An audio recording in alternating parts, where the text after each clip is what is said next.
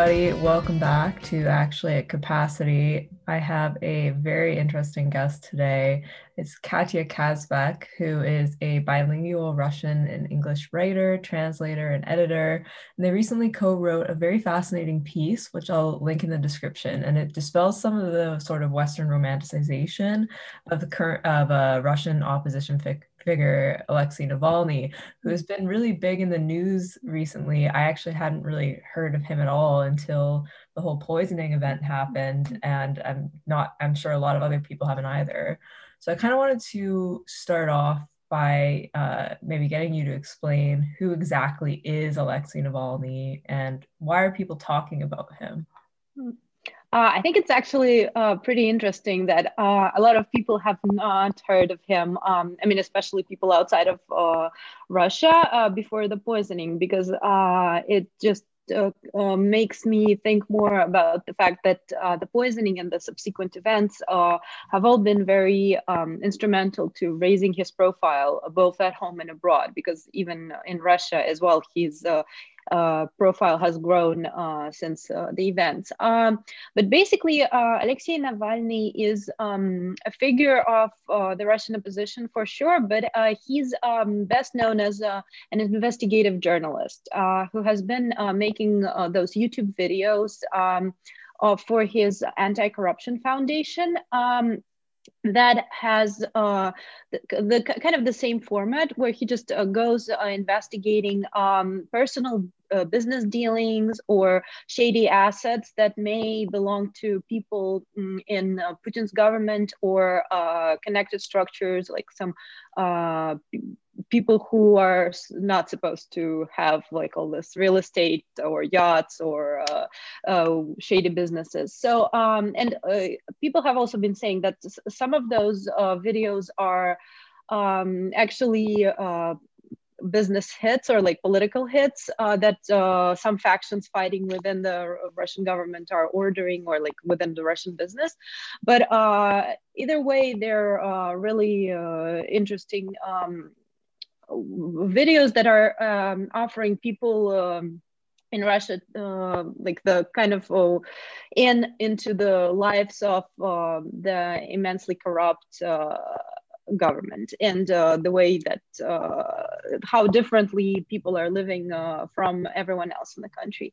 But um, apart from that, and oh, actually, I don't think that Navalny is being presented um, as much of as that he's uh, presented in the West, especially, and uh, because this narrative will not go um, as smoothly in Russia because people know who he is, so uh, more than uh, more so than uh, in the West. But basically, he's presented as a political figure and kind of the only um, alternative that uh, Russia has to Putin, which is uh, quite far from the truth, uh, even though he does have uh, some political baggage, uh, and uh, not all of it is um, entirely savory to, but by any standards, basically, not just um, American, but Russian as well. Um, so he had started out as um, a liberal politician in uh, the pro-Western, pro-free uh, market-oriented um, party Yabloko, um, and uh, he was there for a while. It was basically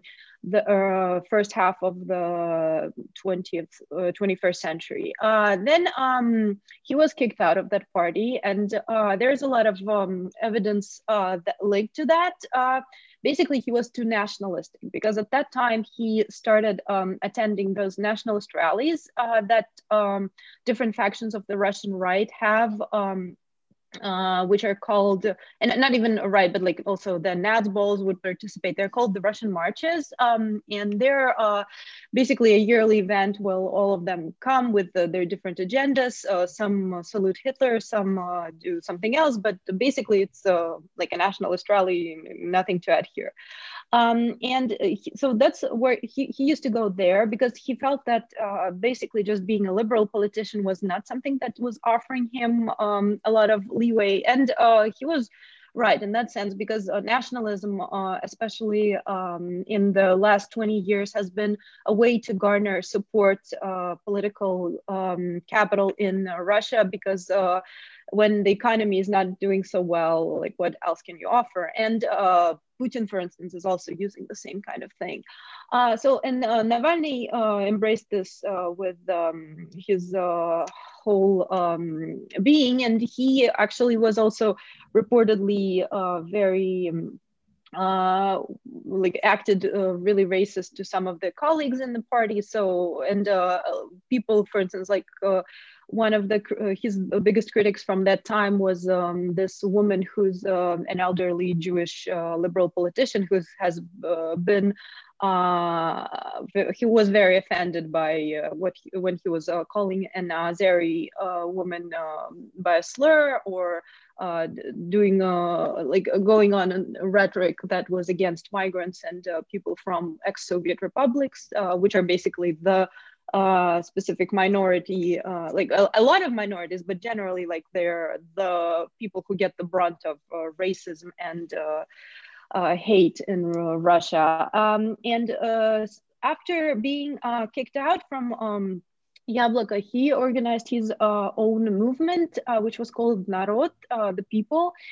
And he, uh, for instance, recorded those videos, which still are online and uh, everyone can see them, uh, where he compares migrants uh, from, say, Central Asian republics uh, like uh, Uzbekistan, Tajikistan, to flies and cockroaches and tells people that they need to hit them with um, uh, fly, swatters or shoes. And if th those uh, things fail, then uh, resort to guns. And he's also labeled as a certified nationalist in those videos. And they still exist online. Uh, people have been trying to suppress, uh, like his supporters and especially people who are working with him have been trying to suppress this. But um, you can still see one of those videos on his um, official YouTube channel. And um, basically, he uh, was asked about these videos um, in the recent interviews, and he refuses to say that there's something wrong with them. He has called them uh, in an interview with Guardian uh, artistic license. And um, he also said that he has uh, not uh, changed his political views um, since uh, the beginning of his career, and he's uh, happy that he is able to bridge divides um, between liberals and um, uh, nationalists, although I'm not exactly sure if that's something that he's doing. Uh, but um, uh, so basically he um, after uh, his stint with uh, nationalism he decided that uh, this was also not exactly working um, so he needed to, to, redefine himself further so now he has um, he's basically using this um, idea of um, investigating corruption as his vehicle and um, I guess the idea is that he wants to show people in Russia that uh, they uh, live so badly while uh, the people in the government and uh, affiliated oligarchs are uh, being uh, leading lavish lifestyles and everything is going great for them. Um, and of course, that is definitely working, but I'm not exactly sure that it's working in his um, uh, uh, to his benefit because uh, in a sense uh, right now as his uh, political aspirations go and as they were um, when he ran for moscow mayor in 2013 and uh, when he wanted to run for president in 2018 but wasn't allowed because he has um, two uh, convictions for fraud uh, during his time uh, pre-politically um, as a lawyer at two companies in Russia. And uh, he, that's also the reason why after the poisoning, he was um, immediately detained and uh, for breaking his uh, parole.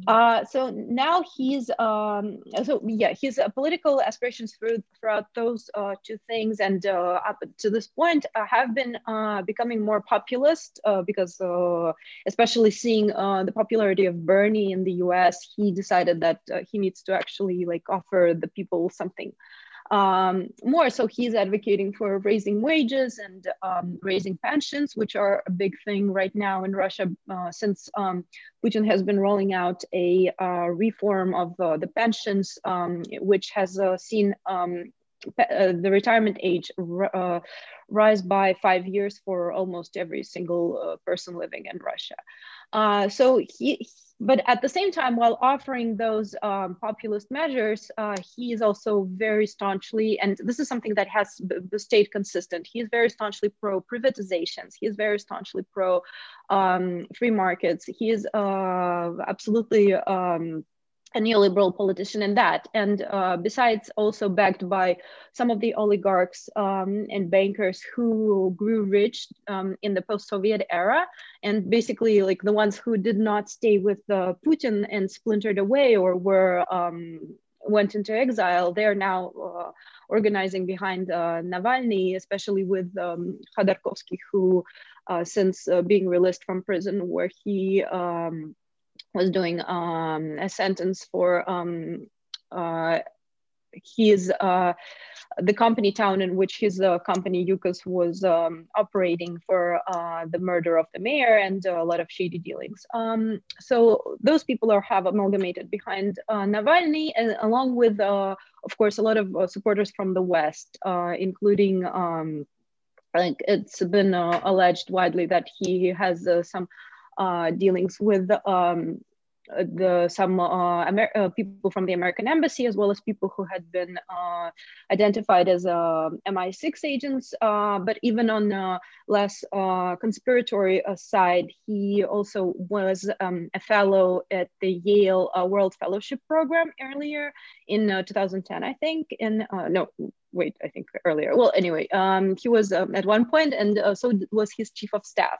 So, and uh, he's also received some um, National Endowment for Democracy funding. He's also uh, like there are a lot of connections uh, that he has that are similar to, for instance, people who participated in Maidan. So right now with um, mm, poisoning uh, that uh, happened uh, last year and then um, there was this like this whole scene with him uh, being treated uh, uh everyone uh, complaining that he wasn't treated enough in russia then he was transferred to germany. Now he returned um, and upon return uh, taking into custody and is now um, has now been sentenced to this has been um, a big um, uh, amalgamation of attention towards him, uh, even though it doesn't seem that something has changed significantly in the way he appeals to the audience. Um, and uh, according to the polls, uh, his recognition has grown um, within Russia, and that's uh, polls that are not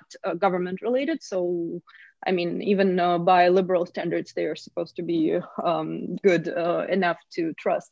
Uh, and um, his uh, recognition has grown, but distrust in him has grown alongside trust with him. So it's basically he's just like people are more aware, but uh, he doesn't have that many followers. And um, uh, recently, like the, he's because of the incarceration thing and the sentencing, his supporters have been calling uh, people to protest. And uh, this is um, a very opportune time uh, to do this uh, because there are a lot of uh, people who are fed up with uh, the economic policies, with many things that are happening in Russia.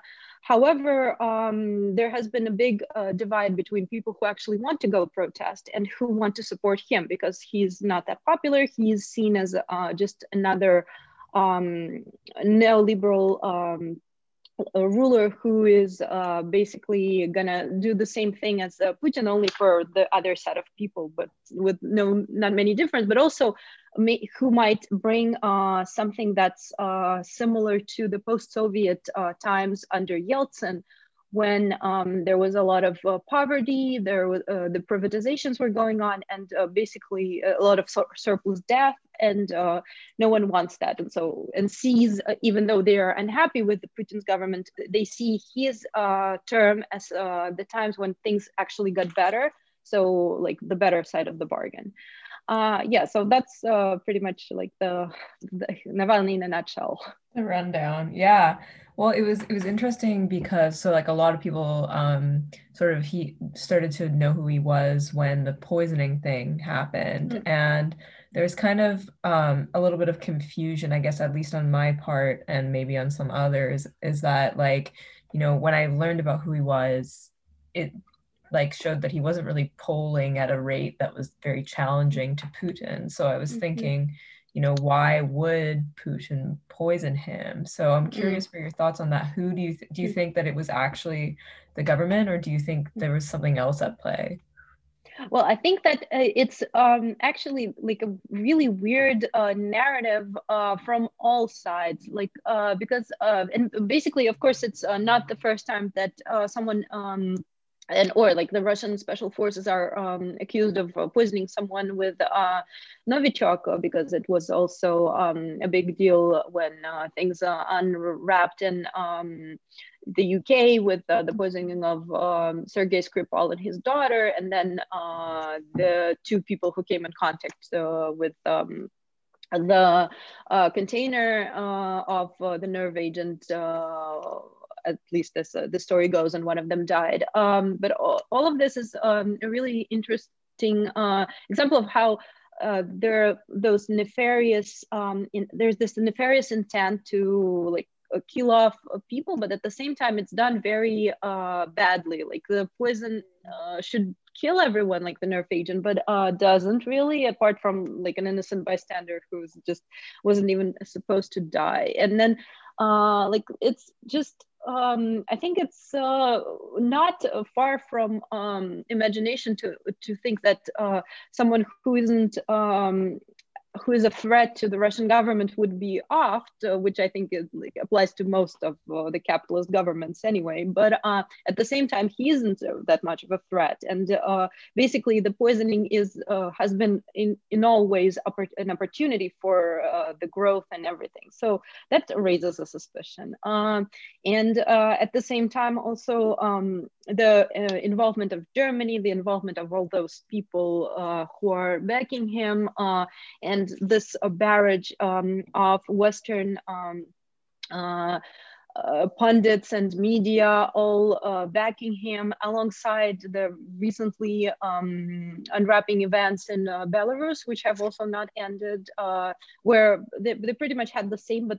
like with slightly less bombast because um, the Tikhanovskaya, for instance, the woman who is um, the supposed leader of the opposition and wants to become president uh, is uh, the wife of um, a man who is incarcerated, similarly to Navalny. They just don't have the poisoning in this uh, one. Uh, so I think it's all uh, basically a um, either way. Like if we're whatever party we trust, it's just uh, seems to be a smokescreen that tries to conceal the actual issues that are uh, happening, which are the fact that um, in, things are not uh, going well in Russia just the same way as uh, everywhere else in the capitalist countries, and uh, the people are struggling, and uh, something needs to be done, and uh, definitely not by. Uh, Navalny and Putin doesn't seem to be very willing, so by somebody else. But um, this, um, the way the narrative is structured around Navalny, and he's centered and uh, now he's like this um, they want him to present him as this great martyr who almost died but uh, now he's in prison so and um, everything is uh, like so uh, dramatic around him. Uh, it just uh, takes away all the real estate in the press and in the imagination from the actual struggle uh, which is happening and where people are actually going out to protest things that they really care about, like uh, the, uh, the fact that men will now have to retire just two, two years before they, uh, in general, they will die because the, the uh, death rate, uh, the, the, death age in Russia is almost the same now as uh, the retirement age for men. For women, at least, there's a gap, but for men, it's uh, like very tight. So uh, from things like that, from the um, bad handling of COVID, from to the um, uh, economic uh, uh, conditions uh, across the country to the fact that the regions are suffering, like we don't hear about any of that. We only hear about uh, the fact that um, Putin is keeping his political opponents at bay, and he is. only there are way more of them, and those who are actually um, trying to do something, for instance, uh, work within the Communist Party in Russia to change things. Uh, and uh, some of them are now under detention or have uh, some kind of um, investigations ongoing into them. Uh, but no, it's uh, presented as if everyone in Russia cares deeply about Navalny, which is not the case. And even like people who, apart from his particular supporters, who are like a pretty small um, amount of liberals, uh, the people who are uh, actually uh, even supporting him are just making a compromise and think this is something that they have to do in order to reach results. But even they are not as numerous because the majority of people have tried to do the same thing in um, a previous wave of protests, which was in the 2010s um, or, and pretty much in the um, aftermath on around the time of the, the Arab Spring, and they were uh, not successful and only showed, for instance, the communists how much of a divide there exists between the, what the liberals are pursuing and they are. So um, basically that's uh, now we're and uh, we have this narrative here which doesn't really uh, say anything but only like uh, diverges attention from what's what needs attention yeah and i think you know one of the things that I notice a lot um, covering, uh, I, I, mean, I, I, don't know too much about Russia, but I've done a lot of work on Middle East politics, is there's kind mm-hmm. of this desire of like people here to find this sort of like dissent martyr mm-hmm. um, from countries that they don't like mm-hmm. and mm-hmm. to kind of uphold them as this sort of sacrificial like jesus mm. figure mm-hmm. um and that seems to be what's happening here i mean i've been seeing uh liberal people um be tweeting even like maybe like leftists in, in the us mm-hmm. like tweeting stuff that are like you know comparing him to mandela mm-hmm. or, or or whatever and and mm. it's kind of like okay well what is the fight actually for um it, it's a bit confusing. But to me, I, I I guess the one barrier I just can't really get over is like again, why would Putin do this and why like why would he do it so ineffectively? Like mm-hmm. why use poison, for instance, mm-hmm. that wouldn't wouldn't like be guaranteed to get the job done. It just seems a little mm-hmm. bit sloppy. No, absolutely. And uh, I think that, uh, first of all, I don't see the necessity because uh, it, it's actually interesting how um, recently when I started writing um, about his uh, nationalism, because I saw that uh, not many people were paying attention to that, uh, that uh, a lot of uh, Russian nationalists, um, like they would uh, retweet my thread and say, oh, wow, um, she's writing about Navalny as if he's something good. Like, oh, I wish we ha- still had this guy because he apparently has become like more liberal to them. And essentially, he's also mm, not um, liberal enough for the liberals though, because uh, he supports uh, Crimea, which is um, uh, which which is understandable because uh, uh, even uh, liberal politicians in Russia, if they don't want to be completely separated from the um, general perception of the people, they will support Crimea because this is basically it's kind of like I don't know, starting to say that like Alaska shouldn't be part of the U- U.S. anymore. So um, and so he does that, but like liberals are very unhappy, even though he I, uh, I, think they're happy with his stance on Ukraine. Uh, but um, he's also pro-gun, uh, which as a, as um, like I've told earlier about the video where he was offering to shoot migrants with uh, guns. But he's also like in general very pro-gun, and so and that's also like a big no-no for Russian liberals, of course, as like liberals everywhere probably. Um, and um, so he's not popular with those he's not popular with the others he's not popular with just like run of the mill people according to polls because they uh, don't trust him and uh, they don't see uh, like him as a as, as someone who can bring something uh, particularly functional to them. So, and uh, a lot of the people do believe that um, he is uh, an agent of like NATO or whatever, which they have basis for, but also is the narrative that, um, of course, Putin's uh, propaganda also uh, propagates. Uh, so it's kind of like the um, basically the um, common sense and the propaganda in Russia have kind of like been colliding a lot in terms of that. So it's uh, and that's why, for instance, like when you're uh, saying something against uh, Navalny, you're being accused of uh, like uh, being a shell for the Russian regime. But of course, that's uh, something that uh, like happens all the time with like any anti anti imperialist position now like you get accused of like uh, shilling for Assad or uh, oh, Saddam Hussein yeah uh, no yeah. Uh, perfectly yeah but so it's uh it it's just uh, the poisoning thing doesn't uh, really make sense uh, but it's just uh, so convenient and especially there was um, another um, murder um, a few years back uh, of another opposition figure but he was actually like a much uh, more prominent one mm-hmm. i think because he was part of the yeltsin government and he was um, part of like the economic reforms that they were making and he was killed, but uh, I think it was uh, linked to some of his shady business dealings. Um, and uh, basically, the, but this is also like uh, presented as this um, in part of that, so that they're singling out everyone. Uh, when in in fact, uh, for instance,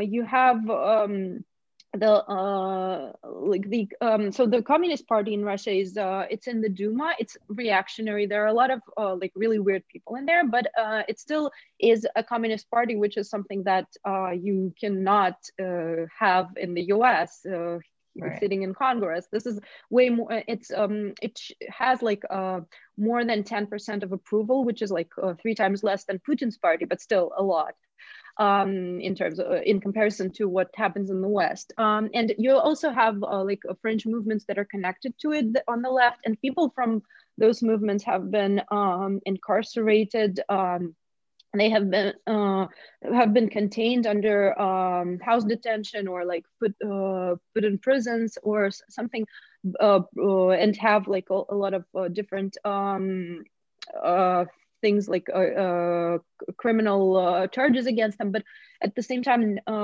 they're not being offed, even though they share a um, bigger popularity.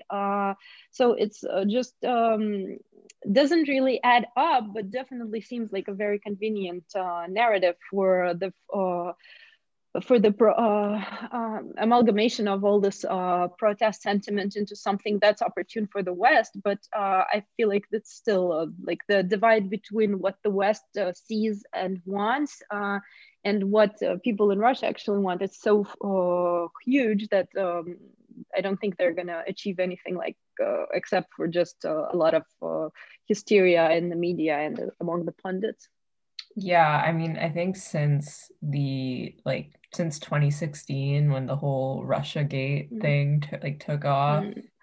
all of this reporting on Russia just seemed less and less credible to me from mm-hmm. from like where I'm standing because it just there's a lot of hysteria um, and a lot of like very ideologically driven agendas, and so now like there's this idea, okay, this guy's like a prisoner uh like a, a conscience or something like mm-hmm. that you were saying that the charges against him are fraud um is that uh, current no I, I, wasn't saying that. It's oh, what okay, he sorry. alleges actually. Yeah. oh, okay.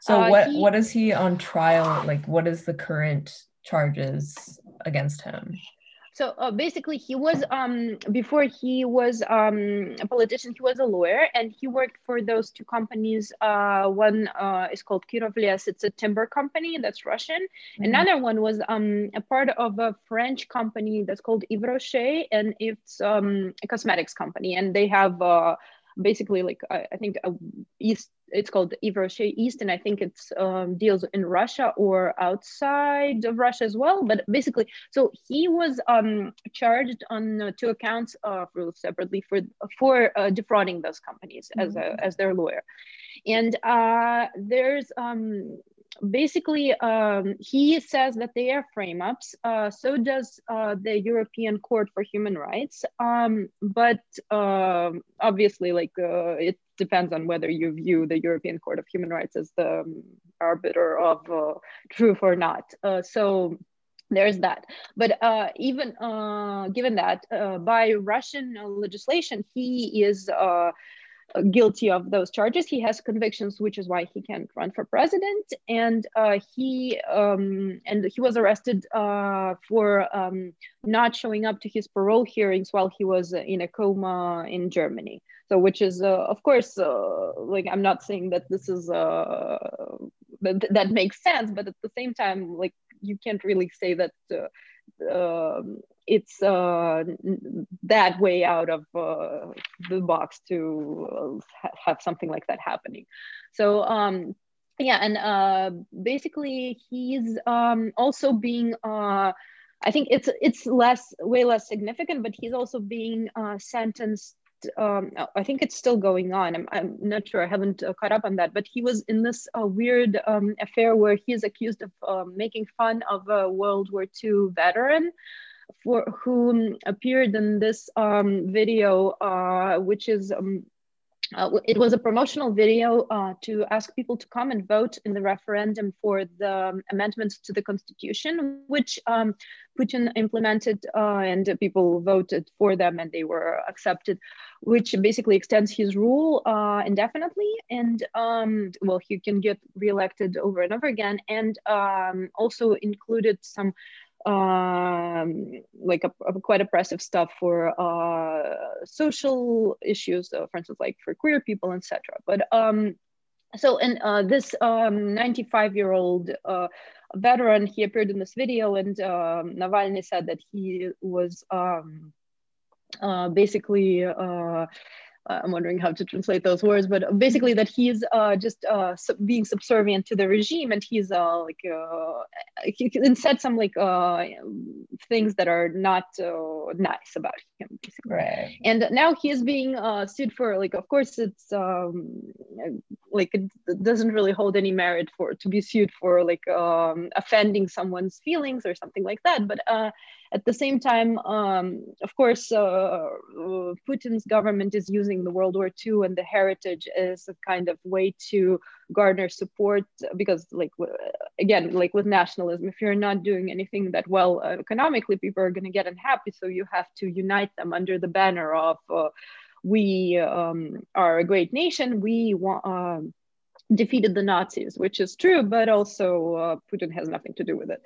Um, so uh, basically, and uh, and but now and in the court, uh, there was like um, all the reporting from court, and Navalny was uh, using this also as like his kind of PR thing, and now uh, all of his supporters are fig- trying to figure out if the veteran was real or fake. He was real, but now they're like trying to um, investigate him, and so and Navalny was calling like the uh, judges whores and stuff like that. It's like it's all like very bizarre. Uh, and it, this uh, sentence, like even if he does get sentenced to anything, it's not going to be significant uh, as opposed to like the fraud stuff.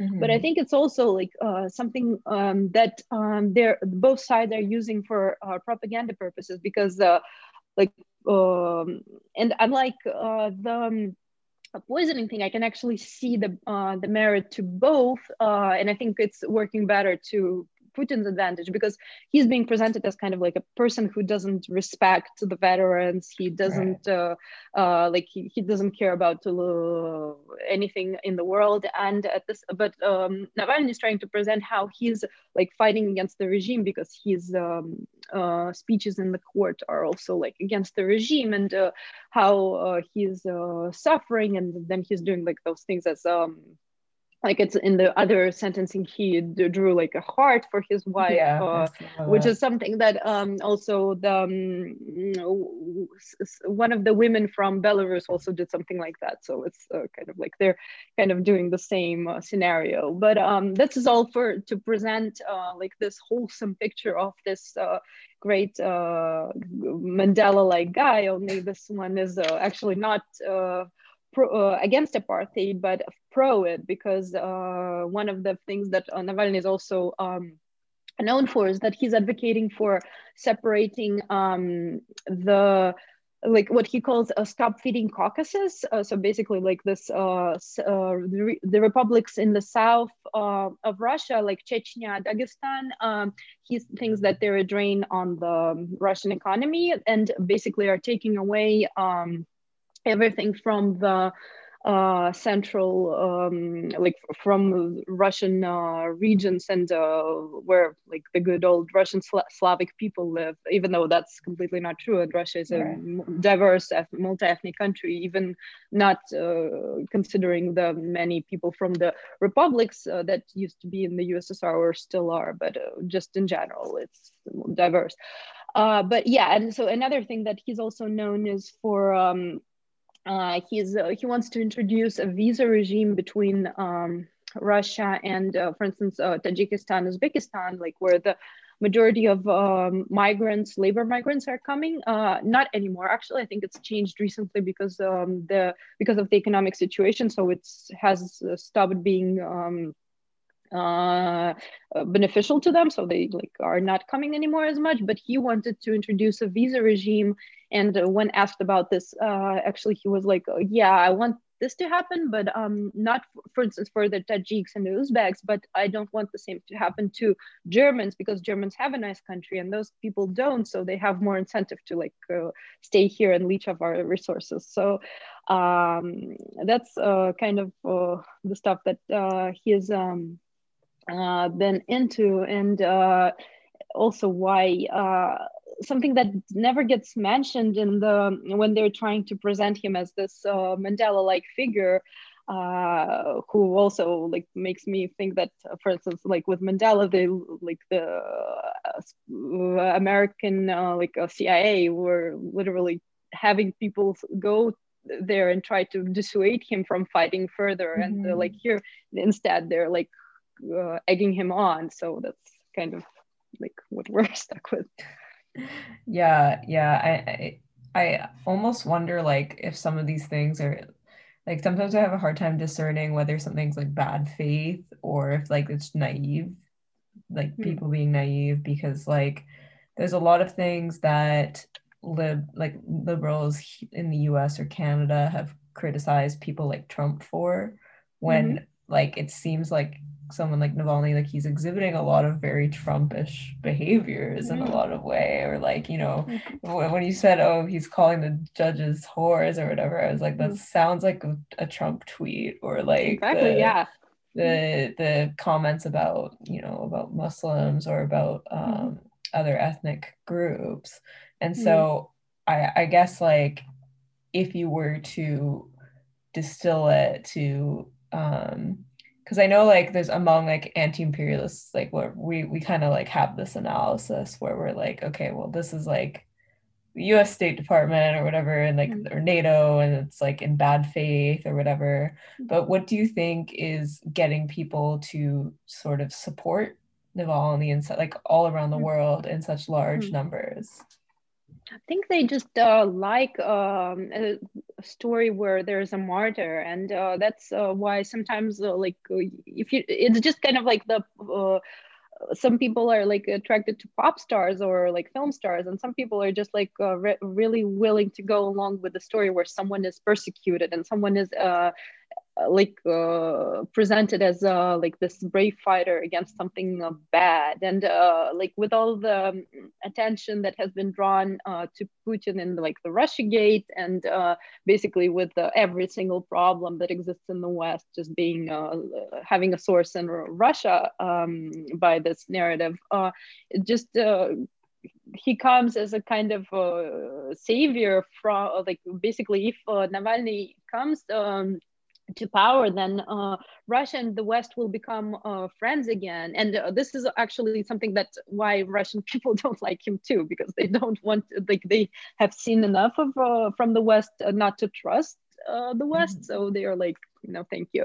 But yeah, and so I think that when you present him like that, it's kind of the same as when people are like rooting for uh, like the uh, underdog, uh, whether it's I don't know like Malala or uh, Aung San Suu Kyi or uh, anyone else, uh, like or Mandela or Gandhi or like any kind of figure. It doesn't really matter to them what's actually there. So they just kind of like if that's um, if we're being told that this is the guy we need to get rid of Putin, that's um, then he's our guy. And this is also very dangerous in the sense that. Um, it it frames the narrative as if uh, if we get rid of Putin, then um, everything is going to be all right. Well, definitely it will be for like uh, Western imperialists because uh, they will not have uh, to get into those proxy wars and they will not have to get uh, to have uh, someone countering the NATO expansion further. Um, so, the, but for the people in, uh, well, I think people in the world in, in general are not affected by Putin's rule as much uh, at all. But like people within Russia, they will uh, like their problem is not solely with Putin because before Putin there was Yeltsin. There are also other factors at play uh, that are uh, basically robbing them of their livelihoods that had been uh, sustained at least to some level uh, during uh, the Soviet Union. so if Putin goes, there's going to be another one, and he's going to have his own oligarchs, and they're going to be doing the same thing over and over again. So the uh, essentially like vilifying uh, Putin, and just as much as, uh, for instance, vilifying Trump in the American sense and uh, presenting him as the only as uh, like an aberration rather than just another uh, right. step of the system, it just um, takes away attention from the dangers of capitalism, and um, that's how I think it's also very um, opportune for the uh, Western imperialism and like basically like big tech and everything, uh, which is also, I, I think, um, trying to influence the narratives that go online about Navalny uh, for this sake, because uh, otherwise, then people will start thinking that maybe uh, it's not just uh, like this binary between bad Putin and good Navalny, but actually just like the people versus capitalism and in all of its forms and facets yeah it really gives me flashbacks to like syria um mm. and the sort of online discourse that was going on in in that mm-hmm. respect mm-hmm. because i mean i had not been a fan of the government um as uh you know a lot of people weren't hmm. mm-hmm. um but like the opposition ended up being not great either mm-hmm. Mm-hmm. Um, but the problem is, is like, you know, if you speak out against the opposition, uh, then it's like, oh, you're an apologist for the mm-hmm. government. Mm-hmm. Um, and it kind of like they, there's a sort of moral, like some like moral blackmailing going mm-hmm. on where like it's like you have to support this opposition figure mm-hmm.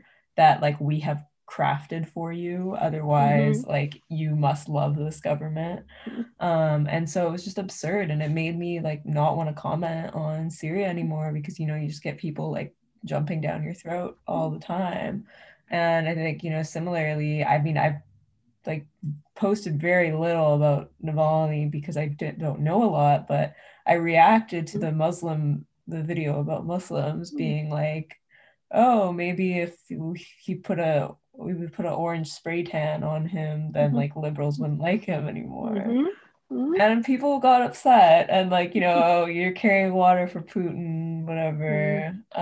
Um, but I think, you know, that's just like I think that's a really big rhetorical obstacle right now in international politics. And I'm not sure if like it's again, I don't know if it's all in bad faith or if like people just have these very genuine, strong, like uh orientation towards like oppositions as like mm-hmm. these martyr figures you know i'm often thinking about the same thing like for instance when um like uh, considering like uh, uyghurs or uh like uh things that are uh for instance like with the bolivia and um like people uh, tend to embrace like those liberation narratives so quickly just because uh, there's something against the existing status quo even though um, it's uh, i think it's just much easier to exist within this binary where like you see that uyghurs are good and uh, uh like china is bad and uh, yeah. like uh, juan guaido is good and maduro is bad and stuff yeah. like that and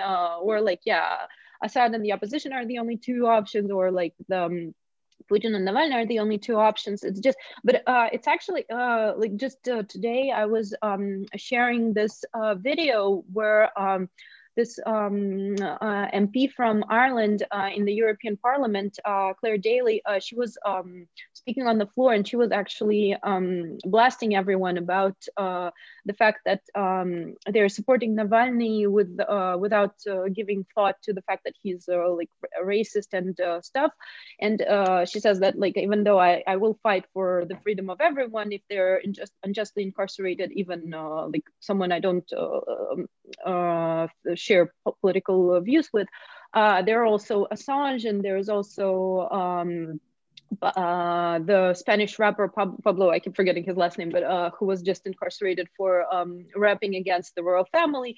There are so many other uh, political prisoners everywhere, but like no one is doing uh, anything about that uh, and no one is starting like this uh, asking for sanctions and doing things like that and so basically this video that um this guy uh, who is a journalist, uh, he shared it online, and uh, Twitter is basically suppressing it and putting it as like insensitive content. And uh, some people can see it as if like somebody who posted it is blocked by them, even though they're not. And uh, then I share it, and I, I know how many views most of my tweets get, but like this one get or like likes, uh, but this one gets way fewer because people don't seem to see it. So it's kind of like um, I'm pretty sure that like a lot of the people are thinking that like their um, their uh, online activism is going to heal the world if they just support Navalny and uh, Uyghurs yeah. and uh, like uh, the Syrian opposition and stuff. But um, also, I feel like there's a very uh, powerful uh, concerted effort and especially because um, to basically uh, support this narrative and i think because uh, in a, in a sense uh, like there's uh, it's not like they are separate issues because um, the issue with Russia is tied in uh, uh quite tightly to the issue with Syria. Uh, it's uh, it, like all of them are tied uh, with the, the, NATO expansion. And uh, for instance, um, the war in Artsakh, Nagorno Karabakh, um, just recently basically is another thing where like Turkey and um, uh, Azerbaijan, uh, which are NATO friendly, uh, were clashing with uh, Armenia, which uh, seems to side with Russia.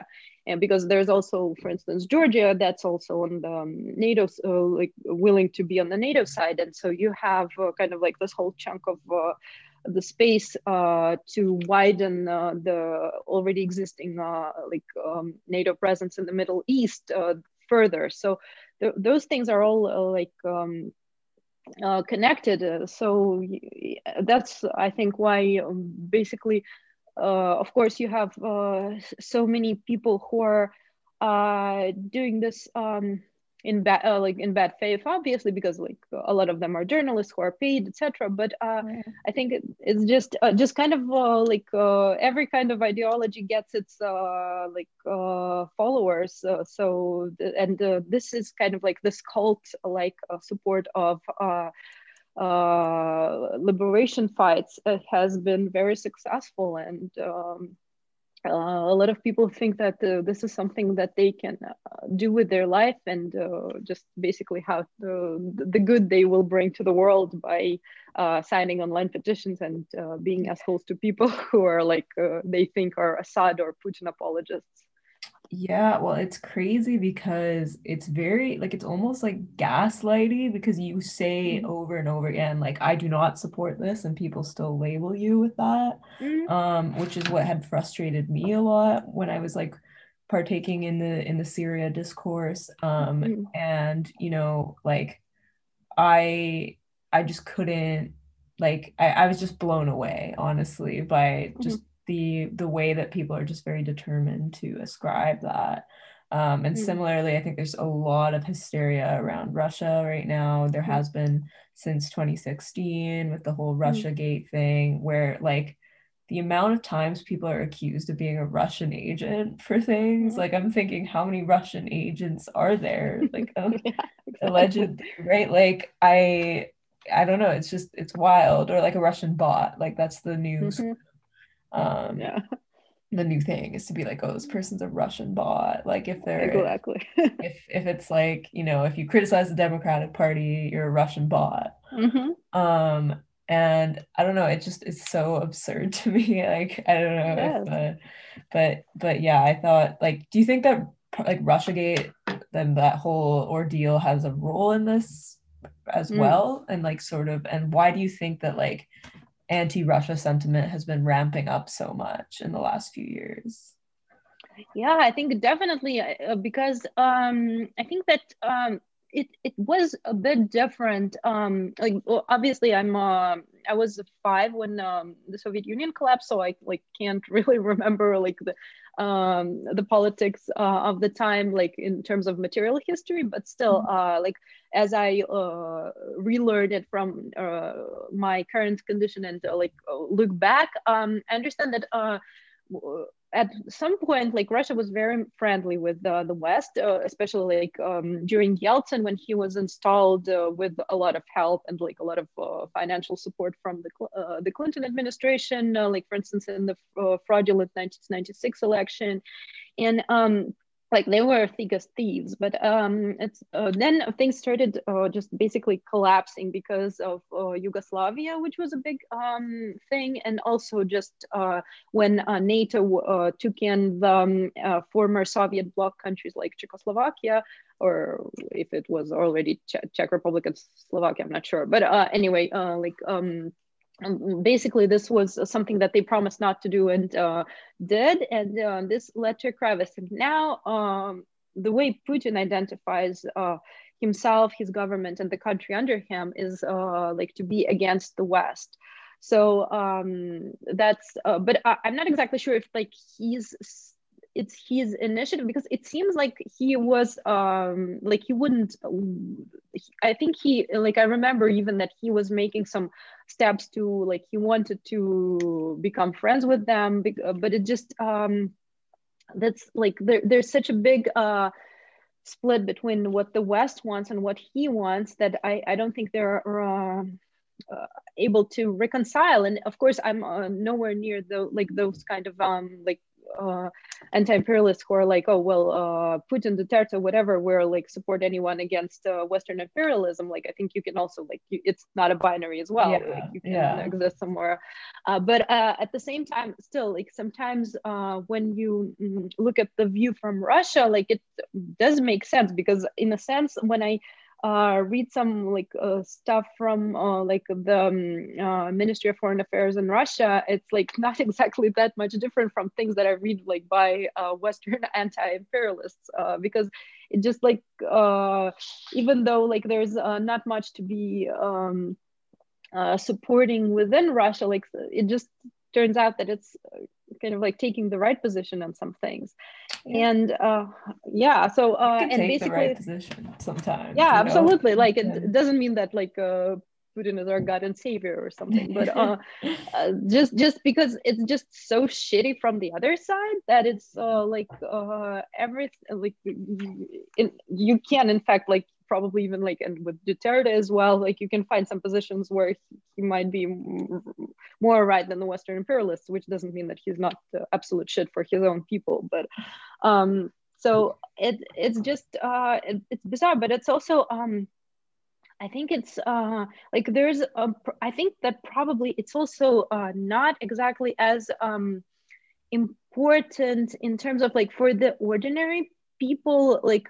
uh, i mean i don't think russiagate does uh, have as much uh, merit to like ordinary americans uh, as it does to like uh, people in the liberal circles people who are uh, terminally online and like people who are in the media or like just the people who think about the stuff so much like we do um, but um, I don't think that um, the same applies to Russia. Like people just generally want to just like get through with their day, and they don't care about like the evil um, West, uh, like uh, or this like CIA. Um, mm-hmm. Uh, looking into like how to uh, ruin their thing. So I think this is just um, is this is uh, like this new Cold War is like the the one uh, narrative that's very lucrative uh, and uh, that's uh, that employs a lot of people because like all of those uh, it's basically like how um, with the uh, like right now um, all the American channels are suffering like a loss of viewership because they can't blast Trump all the time right now and like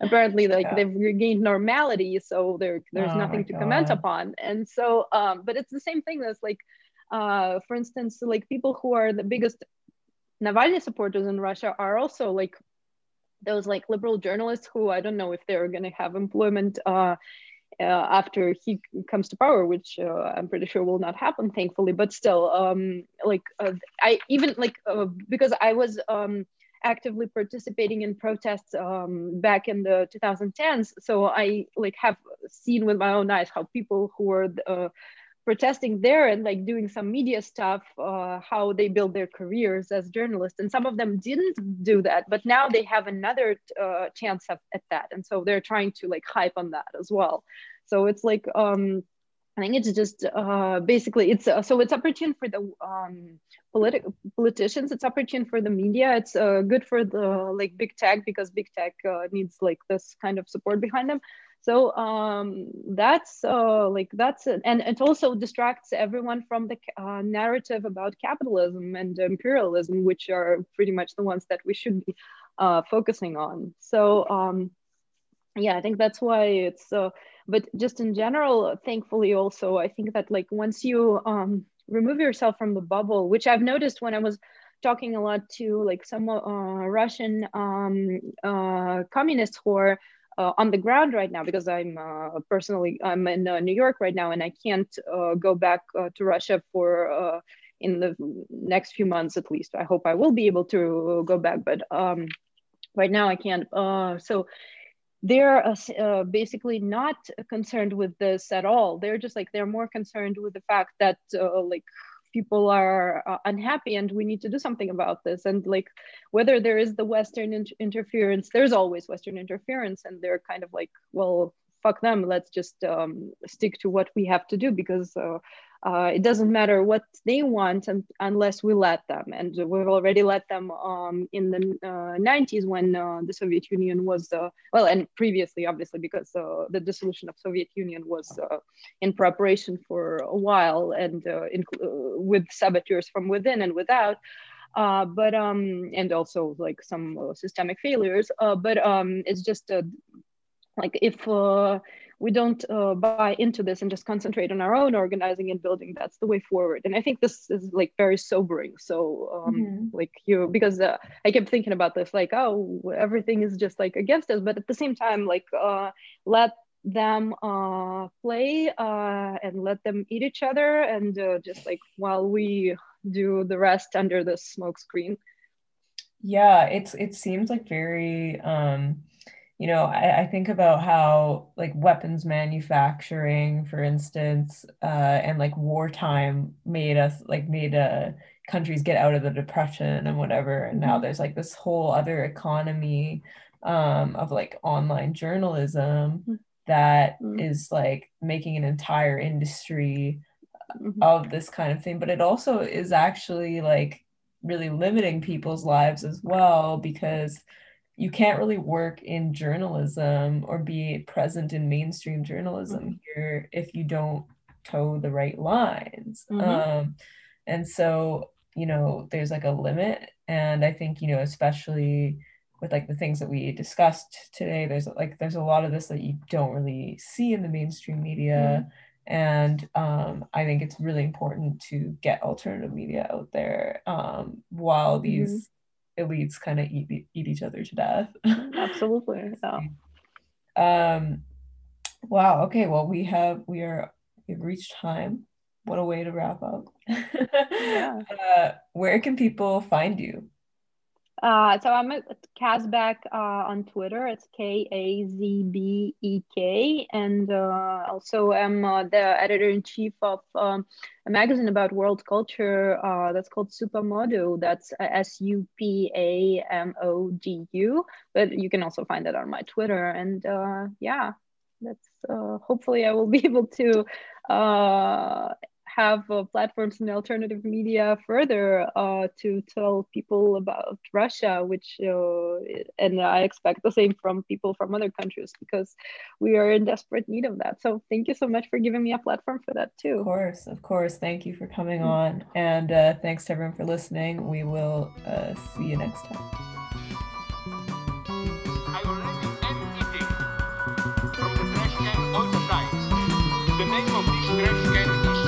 The material force of ideology makes me not see what I'm effectively eating. It's not only our reality which enslaves us.